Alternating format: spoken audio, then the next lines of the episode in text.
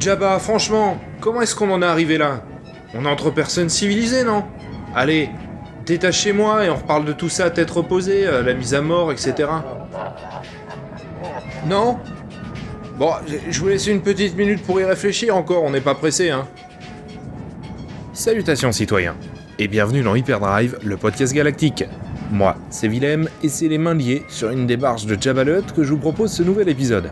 Enfin, Jabba est sur sa super barge grand luxe, moi je suis sur une coquille de noix volante euh, avec ce type patibulaire là. Bon, ok, tout s'est pas passé comme prévu et cette histoire commence à prendre des proportions assez inattendues, je, le reconnais. Mais on a un peu de temps devant nous avant d'arriver à... On va où déjà? À Sarlac. Connais pas. Bref, ça nous laisse le temps de vous présenter ILM, l'entreprise d'effets spéciaux créée par et pour George Lucas et qui a bien grandi depuis. Voici donc Hyperdrive épisode 19, ILM Industrial Lights and Magic. Je pourrais avoir un peu d'eau au moins? Et un chapeau?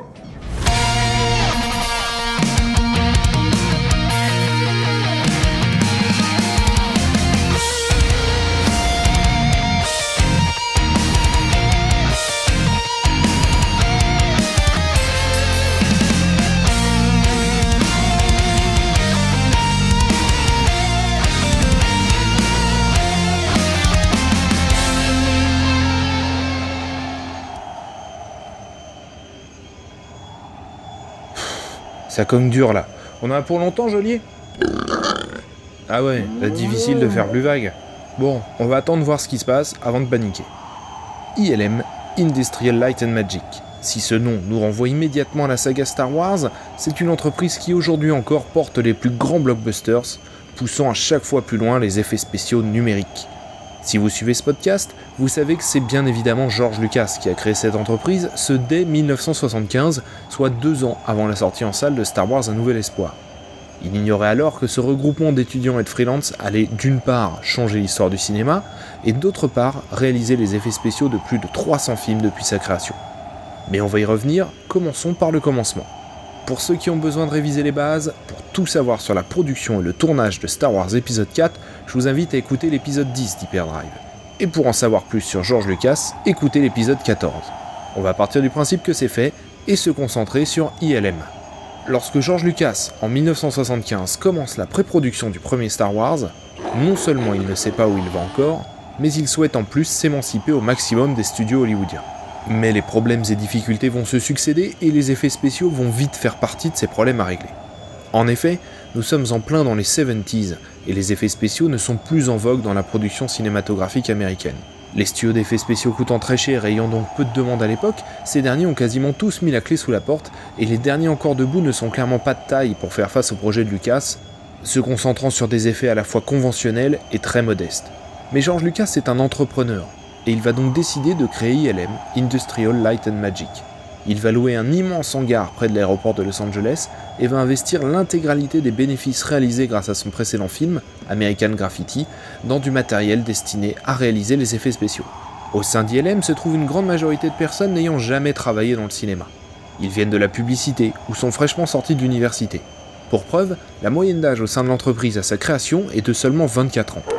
Lucas a de grands projets pour cette jeune société et estime que les effets spéciaux de Star Wars devraient coûter dans les 2 millions, soit près de 20% du budget total du film. Pour chapeauter le tout, Lucas embauche John Dijkstra, qui a travaillé sur Silent Running, film de SF sorti en 72. Sa première tâche fut de créer une caméra capable de répéter les mouvements mécaniques enregistrés à l'avance. Cette caméra sera la première révolution cinématographique d'ILM et sera nommée la Dijkstraflex. Ensuite, eh bien Lucas va se plonger corps et âme dans le tournage de son film, comptant sur ILM pour avancer le plus vite et le mieux possible sur les effets spéciaux. Mais vous le savez, ce tournage va connaître un enchaînement de difficultés particulièrement impressionnant, que ce soit en Tunisie ou en Angleterre. Hospitalisation de Stuart Freeborn alors qu'il était en train de réaliser les aliens de la cantina, lame de sabre laser qui se brise au moindre mouvement, incendie des plateaux de tournage, etc. C'est un tel désastre que la Fox essaye de suspendre le tournage, ce qui n'arrivera pas grâce à Alan Laddell Jr., qui est le dernier à croire au projet de Lucas, alors que la sortie du film est repoussée de Noël 76 à l'été 77. C'est à ce moment, alors que le budget est consommé et que la tension autour du projet de Lucas est à son paroxysme, que ce dernier retourne voir ILM pour constater l'avancée des travaux. Et le choc est violent pour le réalisateur. Très violent. En effet, ILM a dépensé plus de la moitié de son budget pour la réalisation de trois prises, au résultat très médiocre. Le premier travail d'ILM se base sur ce qui se faisait à l'époque. Des chasseurs taille étaient réalisés en carton, en deux dimensions, ce qui donnait bien évidemment un effet particulièrement amateur au tout. En fait, l'équipe avait passé tant de temps et de ressources sur la création de la caméra Distraflex qu'un an plus tard, l'équipe en était encore à essuyer les plâtres et à faire des essais.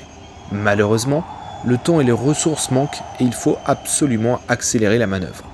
Mais aussi et surtout, repartir avec des techniques complètement nouvelles. George Lucas se brouille avec John Dijkstra et il l'écarte du projet. Il le remplacera par George Mather. Lucas reprend également la direction complète du projet et impose des cadences de travail incroyables, 16 heures par jour. Il va également créer un département dédié à la production dont la seule et unique tâche sera de maîtriser les coûts et tenir le budget des effets spéciaux. Six mois plus tard, alors que ce dernier se bat pour effectuer les reshoots de Star Wars, ILM termine enfin les effets spéciaux. Il aura fallu en tout 22 mois de travail pour les effectuer. Le résultat est clair, c'est du jamais vu au cinéma. Alors que 2001 l'Odyssée de l'espace proposait 35 plans avec effets spéciaux, Star Wars Un Nouvel Espoir en proposera 365. L'impact du premier Star Wars a été très fort sur le cinéma de SF et de très nombreuses productions, au budget phénoménaux, vont voir le jour. Pourtant, le travail sur l'Empire contre-attaque va asseoir la saga comme la plus novatrice techniquement. Toutes les limites posées dans l'épisode 4 vont être à nouveau repoussées, mais pas sans travail.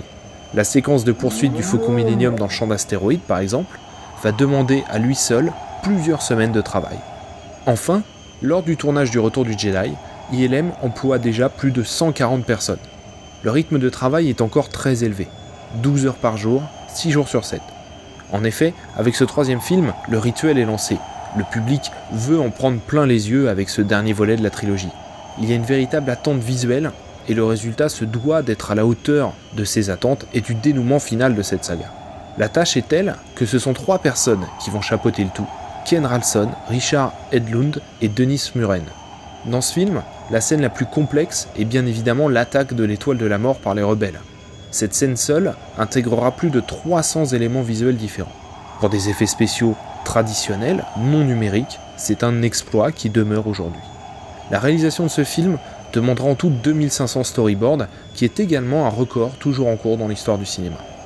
Ce qu'il faut bien comprendre, c'est la relation de travail qui existe entre ILM et George Lucas. George Lucas a une vision, il la présente et demande à ILM de l'exaucer. Ce dernier ne se pose pas la question de la faisabilité de ce qu'il demande.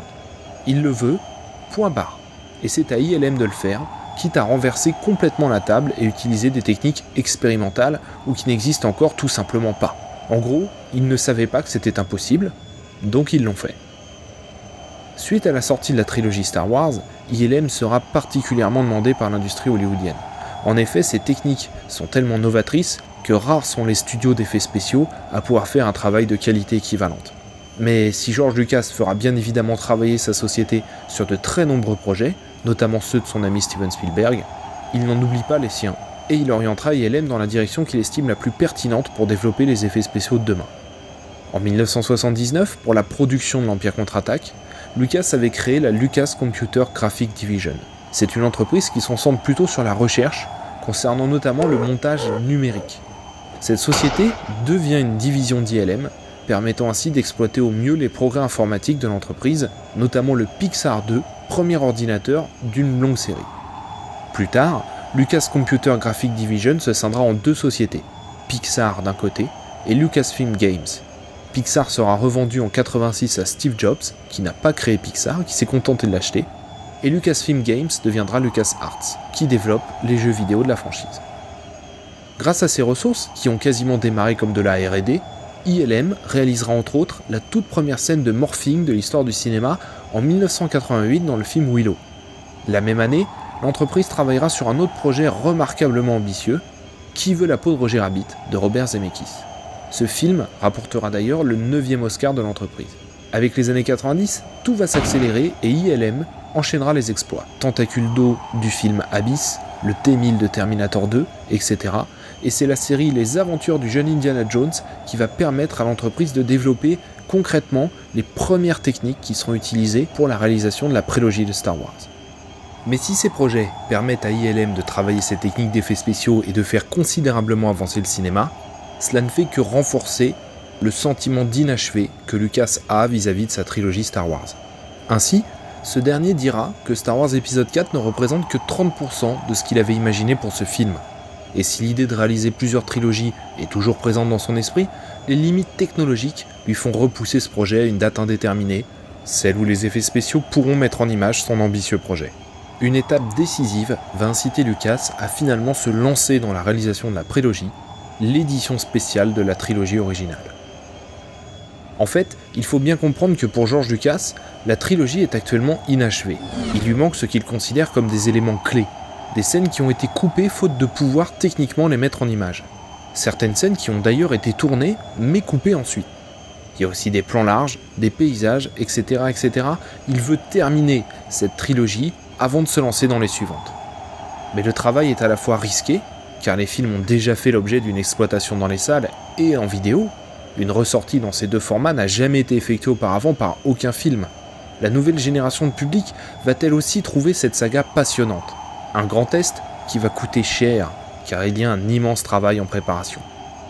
Pour commencer, il faut effectuer une restauration complète des films. Les pellicules vont être nettoyées image par image avec une éponge spéciale. Rien que cela va demander 3 ans de travail effectué par l'équipe d'ILM. Ils vont ensuite digitaliser ces images, intégrer de nouvelles scènes et incruster de nouveaux effets spéciaux, etc. etc. Cela va d'ailleurs devenir l'une des grandes spécialités d'ILM, le transfert de la pellicule au numérique et inversement, car tout ce travail effectué doit ensuite repartir sur pellicule et le tout doit s'intégrer de la manière la plus douce possible, en créant le moins de ruptures visuelles possible, ce à tous les niveaux. Le plus gros du travail aura lieu sur l'épisode 4, particulièrement pour la restauration car les pellicules sont très endommagées. Pour l'Empire contre-attaque et le retour du Jedi, le travail sera plus simple car les bobines sont en excellent état d'une part, mais d'autre part car il y a beaucoup moins de modifications à porter. Ce seront plutôt des retouches plus immersives, comme l'ajout de plans présentant la cité des nuages, l'incrustation d'arrière-plans, etc. Un immense travail sera également effectué sur le son, mais il y a tant à dire dessus que cela fera l'objet d'un épisode dédié. Cette nouvelle mouture de la trilogie originale va être une première source de discorde entre George Lucas et ses fans. Pour certains, il ne fallait pas retoucher ces films, qui devaient rester tels qu'ils ont été découverts dans les salles. Ces modifications sont considérées comme une manière de dénaturer cette œuvre. Pour d'autres, enrichir ainsi les films leur redonne d'une part une seconde jeunesse, et d'autre part, eh ben, donne plus d'ampleur à l'univers, aux planètes et aux lieux où se déroulent les actions. Dès le début des années 90, et parallèlement à la préparation de l'édition spéciale de la trilogie originale, George Lucas décide de lancer la pré-production de la prélogie Star Wars. Une saga de trois films qui coûteront 350 millions de dollars à produire, intégralement financés par George Lucas via Lucasfilm. Pour ILM, c'est une nouvelle révolution qui va démarrer. Le projet de Lucas est si ambitieux qu'il va falloir à nouveau créer, inventer et découvrir de nouvelles techniques de réalisation d'effets spéciaux. Par ailleurs, ce seront cette fois-ci 4 personnes qui superviseront ce travail. Denis Muren est toujours de la partie bien sûr, il sera appuyé par Pablo Hellman, Ben Snow et surtout John Knoll, qui est également le créateur de Photoshop. Rien que ça. La préparation de l'édition spéciale a convaincu George Lucas qu'il était possible de mettre en image ses idées. Mais pour le tournage de La menace fantôme, et même si les effets numériques utilisés pour ce film ont créé la controverse dans le fandom, les équipes d'ILM ont utilisé au maximum des effets spéciaux traditionnels, particulièrement pour les aliens. Pourquoi? Pour une raison très simple, qui est que la réalisation de costumes et de prothèses en latex revient moins cher que de les réaliser à 100% en numérique. La plus grande performance de la menace fantôme est également sa plus grande controverse, Jar Jar Binks. Jar Jar est le premier personnage conscient de l'histoire du cinéma à être réalisé à 100% en pixels numériques et étant présent tout au long du film. Un travail considérable qui durera un an et demi, quasiment de l'ordre de l'expérimental, tant il aura fallu tout inventer. Au départ, Lucas pensait qu'il suffirait de faire simplement la tête du Gungan en numérique. Au final, le résultat est si bluffant le réalisateur décide de changer son fusil d'épaule et de réaliser intégralement le personnage en numérique. Ce changement de dernière minute est très représentatif du réalisateur. Instinct et improvisation. Mais la création de Jar Jar Binks est un sujet sur lequel nous reviendrons une autre fois. Un autre personnage qui va donner beaucoup de fil à retordre à ILM, c'est Watto. L'équipe ignorait comment donner vie à ce personnage, tant son physique est atypique. Comment créer un personnage qui est censé voler sur place avec des ailes bien trop petites par rapport à sa taille Comment réaliser ses mouvements dans l'espace?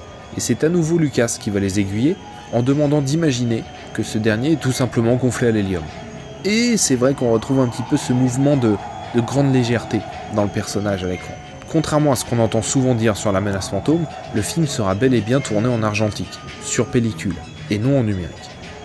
De film en film, de la menace fantôme à la revanche des Sith, les records de travail visuel vont être battus les uns après les autres. Ce seront plus de 2000 plans qui contiendront des effets visuels, du fond bleu à l'animation en images de synthèse. Vous l'avez compris, une des tâches les plus compliquées pour ILM est l'animation de personnages 100% numériques.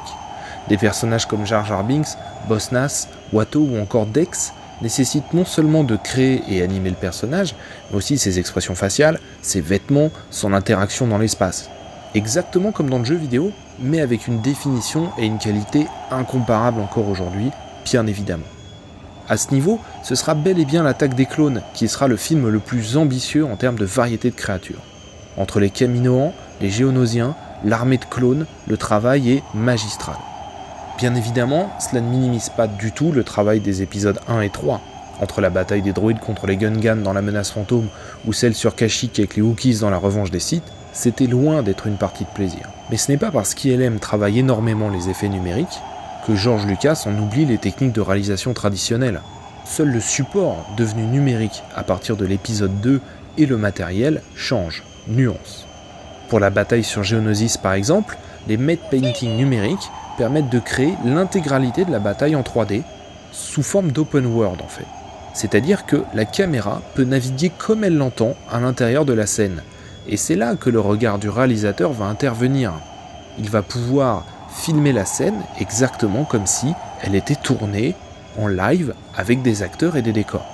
Beaucoup de plans de cette scène vont être filmés en caméra épaule pour s'approcher au maximum de l'action et des explosions. L'idée c'est d'ajouter une dimension la plus immersive possible à la scène, d'être au cœur du combat, de faire partie du conflit. Cette scène est à revoir hein, si vous ne l'avez pas vue depuis longtemps, car elle est très fine, très précise et particulièrement réussie. Pour la revanche des sites, les records sont encore battus, que ce soit dans la quantité ou la performance. Mais ce sont bien évidemment les épisodes 1 et 2 qui vont amorcer le travail sur le 3. Parmi les scènes les plus fines de la revanche des sites, il y a celle de l'opéra, D'ailleurs, c'est dans cette scène, très représentative du travail d'ILM, que Lucas va intégrer les membres de l'équipe en tant que figurants. Ainsi, vous y trouverez James Knoll, Rob Coleman, Roger Gaillette, Janet Lewin, etc., etc. Depuis la sortie de Star Wars épisode 4, ILM est devenu un pilier des effets spéciaux au cinéma. La société a remporté 15 Oscars des meilleurs effets visuels, a été nominée 22 fois et parmi ces Oscars, bah, il y a bien évidemment Un Nouvel Espoir et l'Empire contre-attaque, mais aussi Terminator 2, Jurassic Park, Forrest Gump ou encore Pirates des Caraïbes. ILM a travaillé sur les effets spéciaux de plus de 300 films depuis sa création, l'intégralité des Star Wars, mais aussi 8 films Star Trek, Pacific Rim, Men in Black, Starship Troopers, Titanic, Mars Attack, les deux premiers Transformers, tous les Harry Potter, une bonne partie des films Marvel, ceux avant même que Disney ne rachète Lucasfilm, La Guerre des Mondes et beaucoup d'autres réalisations de Steven Spielberg, dont bien évidemment les Indiana Jones. En mai 2005, l'entreprise a reçu des mains du président Bush la médaille nationale de technologie, la plus haute distinction américaine d'innovation technologique. La grande force d'ILM a toujours été la jeunesse de ses troupes, avides de nouvelles technologies. Ils combinent les techniques anciennes entre elles, ou en créent directement de nouvelles. Ils n'hésitent pas à s'affranchir des contraintes qui sont les leurs plutôt que d'essayer de faire avec. Ils n'hésitent pas non plus à chercher des moyens de faire baisser les coûts, comme en se passant de la pellicule 65 mm, habituellement utilisée pour les effets spéciaux, pour revenir à un vieux procédé, VistaVision, à savoir une pellicule de 35 mm à défilement horizontal, beaucoup moins cher et offrant une meilleure définition et en plus une plus grande surface d'impression. La caméra d'Xtraflex apportera beaucoup à l'ensemble, permettant de créer une véritable fluidité des effets, particulièrement pour le stop motion qui n'aura pas son effet saccadé caractéristique tel qu'on peut le voir dans d'autres films. Et ça, ce fut une première dans l'histoire du cinéma. Mais ILM, dès sa création, a frôlé la catastrophe, en se concentrant sur la construction du matériel nécessaire à la réalisation des effets spéciaux, ce au détriment du film, eh bien il s'en est fallu de peu que cette révolution n'ait pas lieu.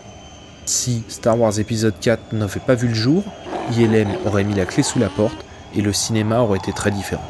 Bref, Industrial Lights and Magic est aujourd'hui encore la référence des effets spéciaux du cinéma à Hollywood. Même Luc Besson est passé par eux pour Valérian et la Cité des Mille Planètes. Mais si c'est aujourd'hui l'entreprise par laquelle il faut passer pour avoir le meilleur des effets spéciaux numériques, c'est avant tout grâce à George Lucas et à sa façon de toujours demander l'impossible à ses équipes. Ah, on est arrivé? Mais y a rien ici. En bas? Qu'est-ce qu'il y a en bas? Ok! Quelle planète pourrie, Tatooine, franchement! Jabba Et si vous reconsidériez ma proposition de vous balancer les rebelles Ou celle que je vous dise pardon et que vous répondiez c'est pas grave Ça, ce serait original pour un règlement de compte. En plus, cette bestiole pourra jamais digérer mes bottes, ma ceinture et tout. Voudriez pas qu'elle... Ok, ok. Sa Sérénissime Majesté Jabba vous invite à conserver votre dignité. Considérez votre offrande au Sarlacc comme un honneur réservé aux adversaires de valeur. De la dignité. Foutu limace. À force de désinguer tout le monde, il vous en arrivera de drôle, Jabba Quand je pense à R4 et Trovarne qui sont à la fraîche dans le vaisseau... Bon, il me reste plus qu'une carte à abattre. Droïde J'espère qu'au moins t'as récupéré le colis Affirmatif, vous pouvez faire face à votre funeste destin avec le sentiment du devoir accompli. Tant mieux, je m'en voudrais d'être venu pour rien. Tiens, machin, j'ai mon comlink dans la poche. Prends-le, je te le donne. Il marche bien, essaie-le.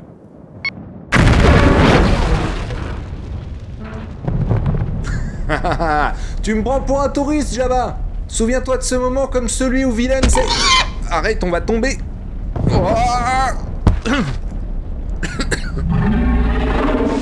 Blast. Il a des tentacules, ce truc. Ah, Il me tient. Oh, il y a l'arme de machin, là. C'est quoi, ça?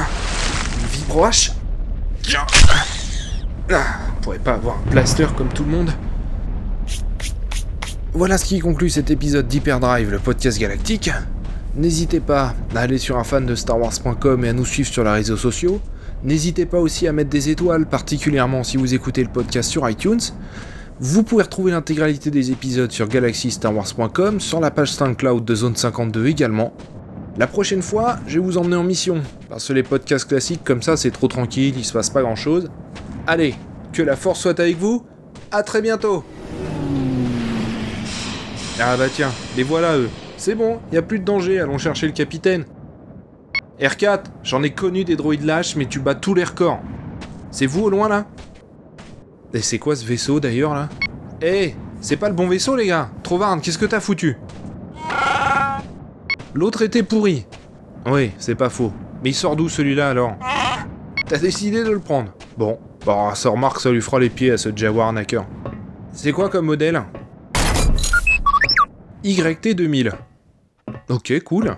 Au moins la cabine de pilotage est au milieu du vaisseau. Comment tu veux piloter correctement avec la cabine sur le côté? Bon, on va pas traîner, c'est résistant à Hut. Ok les gars, on y va. J'ai une piste pour un super contrat, vous allez adorer ça.